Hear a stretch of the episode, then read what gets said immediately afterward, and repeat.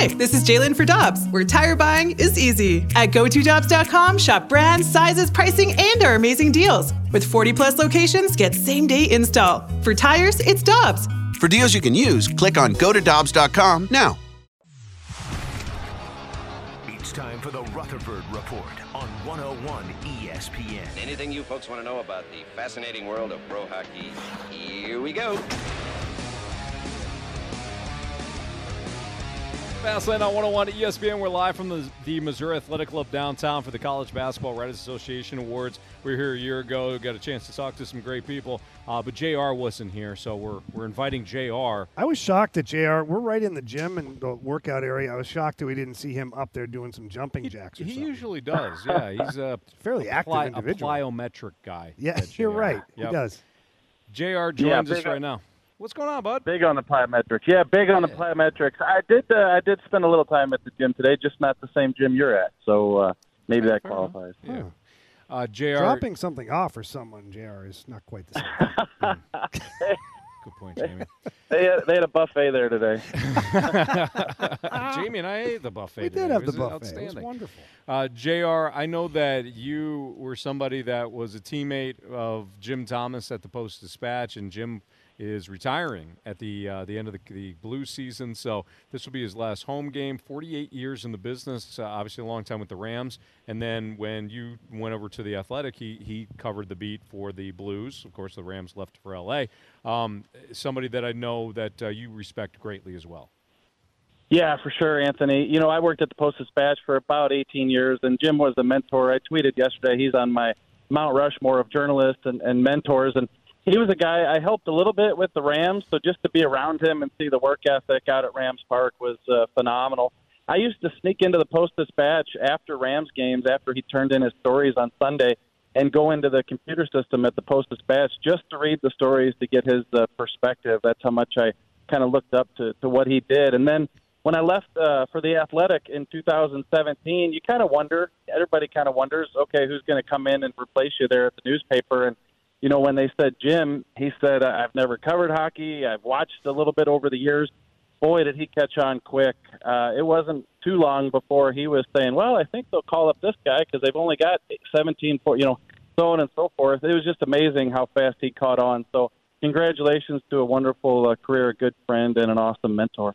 Yeah, JR, just to stick with Jim Thomas here just for a second, um, you know, two part question for it. Uh, one, how hard would that be to jump from one sport to another? You kind of described a little bit there, but you know, put yourself in in Jim's shoes if you had to, you know, jump and cover the Rams on a daily basis.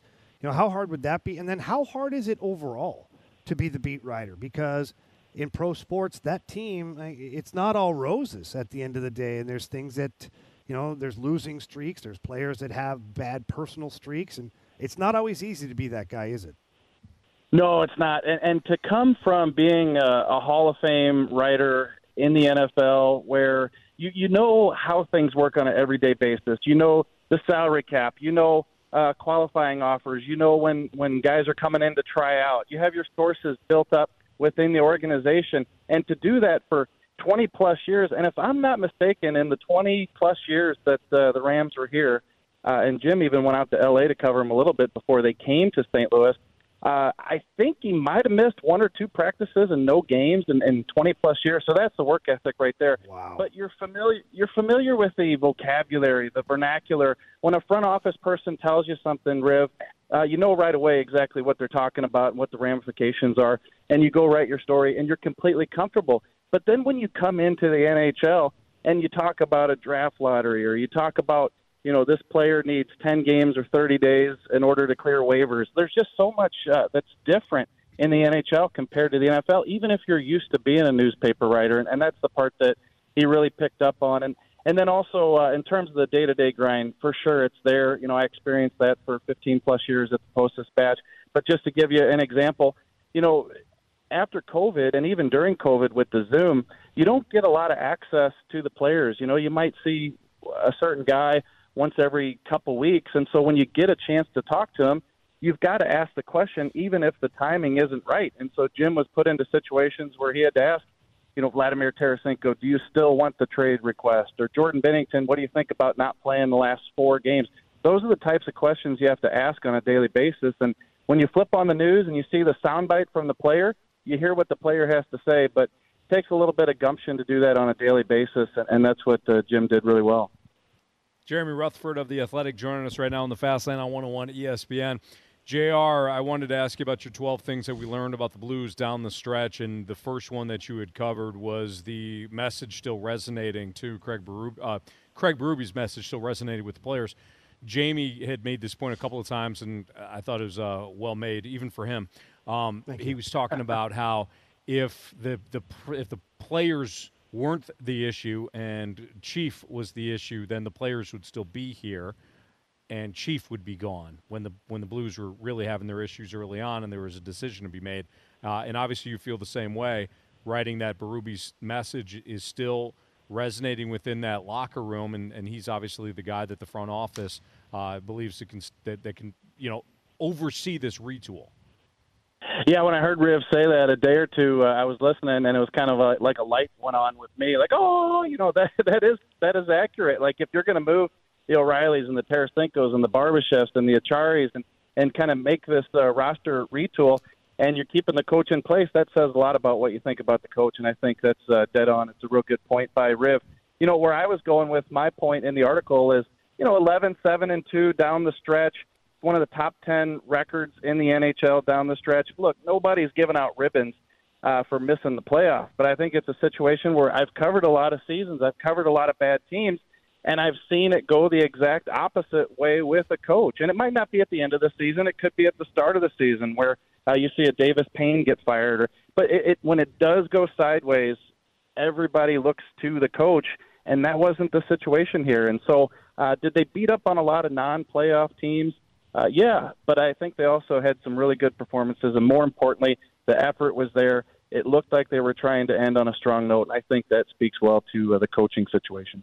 JR, there were some additions made at the trade deadline and around the trade deadline. So, um, you know, we'll highlight Sammy Blais as well in this conversation. So, if we're looking in particular at Sammy Blais, Kasperi Kapanen, and Jacob Vrana, you know, in your opinion, how do you feel uh, these guys have worked out for the Blues? And, you know, what do you think their role is moving forward into next season? Yeah, Sammy Blais, the best player in that trade, huh? Oh my God, it's unbelievable how good he's playing. Yeah, no, he's been great, and even greater than what he's been able to come in and do. You know, a lot of people thought that okay, Sammy Blais's coming back, he was a part of that Stanley Cup team, uh, but he didn't do much in New York. But you know, the more you think about it, and the more we see him produce, you think about he's coming back from that knee injury. And look, he's not going to be probably a top line player, might not even be a top six guy but he's coming in and showing you that he can produce. He's got that physicality. But here's the best part when I say greater, a million dollars next year. You have a Sammy Blais that looks like he's only getting better and healthier coming back for a million dollars, and that is absolutely terrific for the situation that the Blues are in, needing quality players and needing them on the cheap. And then you look at Brandon Kapanen. You know, I think both of those guys have uh, been good too coming in. Definitely provided that extra notch in the speed department. And again, super cheap. Detroit picks up 50% of Vrana's salary. You get him for a couple and a half million dollars next year. You kind of got uh, Kapanen on the cheap as well. And the, the the big thing here is, you know, are you bringing in a Sammy Blais, a Kapanen, a Rana to solidify your Stanley Cup team? You know, three, four, five years ago? No, that's not the case. This is a situation where you want to te- keep the team competitive. These guys give you a chance. Like I said, all three of them are inexpensive. Whatever the retool looks like next year, you feel pretty good based on what we've seen that these guys can help. Last question for Jeremy Rutherford, our Blues insider with the Athletic. We got uh, some young guys on the on the uh, the in the line combinations tonight for the uh, Blues as they take on the Dallas Stars. What do we what do we what should we know about some of these uh, opportunities for these young players tonight, including McGing? Well, first of all, are you going down there, Riv? Are you between the benches? Uh, no, it's a national game tonight, national ESPN. Game. But I am going down there. Um, I'm going as a civilian tonight, Jr. I don't oh. know if there's been a game this year that I've actually attended. If I wasn't working, so the girlfriend and I are going to head down and enjoy the evening. Okay, rest in peace to the beer kegs down there at Enterprise tonight. But I I think Bourbon, uh, you if you if you get down there, Riv, you got to check out this mustache on uh, Hugh McGing, who's going to make his NHL debut. He looks like uh, a little bit of Ted Lasso here with the mustache, and, and so, he he goes yay tall. And when I say yay, he might be looking up to Darren Pang over there. Uh, they uh, joked with him, who's taller, Nathan Walker, Torey Kruger, Hugh McGing, and uh, he said they want to stand side by side, but they all three might be shorter than Colton Parayko's stick. But uh, the kid's got some the kid's got some feistiness, and uh, he deserves it. I added up the American Hockey League games today. He's played uh, about 160 of them, and he's getting his first crack at the NHL after being a, uh, I believe, fifth round draft pick 2018. So he's going to get a chance tonight on that fourth line. And he was sitting next to Alexei Toropchenko at the locker stall the other day, and both those guys were uh, living it up. They're excited about playing together here in the NHL. So that's one player that you'll get a look at tonight. Good stuff. All right, JR, enjoy the rest of your day. And I want to apologize for Jamie and I. We didn't wish you a happy birthday last week when we talked to you. We talked I to brought it yeah. up, and Anthony said, "No, we're not doing that." Well, That's you know, I'm what jerk, so, but happy belated birthday to you. We hope you had a great 38th birthday, my man. Yeah, no, thanks, thanks. Yeah, I wish. But no, thanks every time. And uh, we'll see you down at the game tonight, Riv. Uh, save me a bourbon. You got it. Thanks for the warning. All right, see ya. Why'd he be a jerk to JR? Oh, he'd do it to me too. He okay? absolutely would. He Yeah. gets it. He gets He it. totally. He's been around hockey long enough. he knows. he knows. We only mm-hmm. make fun of the ones we like. If we don't say it, guess what? Beware at that point. That's true. You're like, oh wow. what did I do wrong? guys hate He's me. always nice to me. Yeah.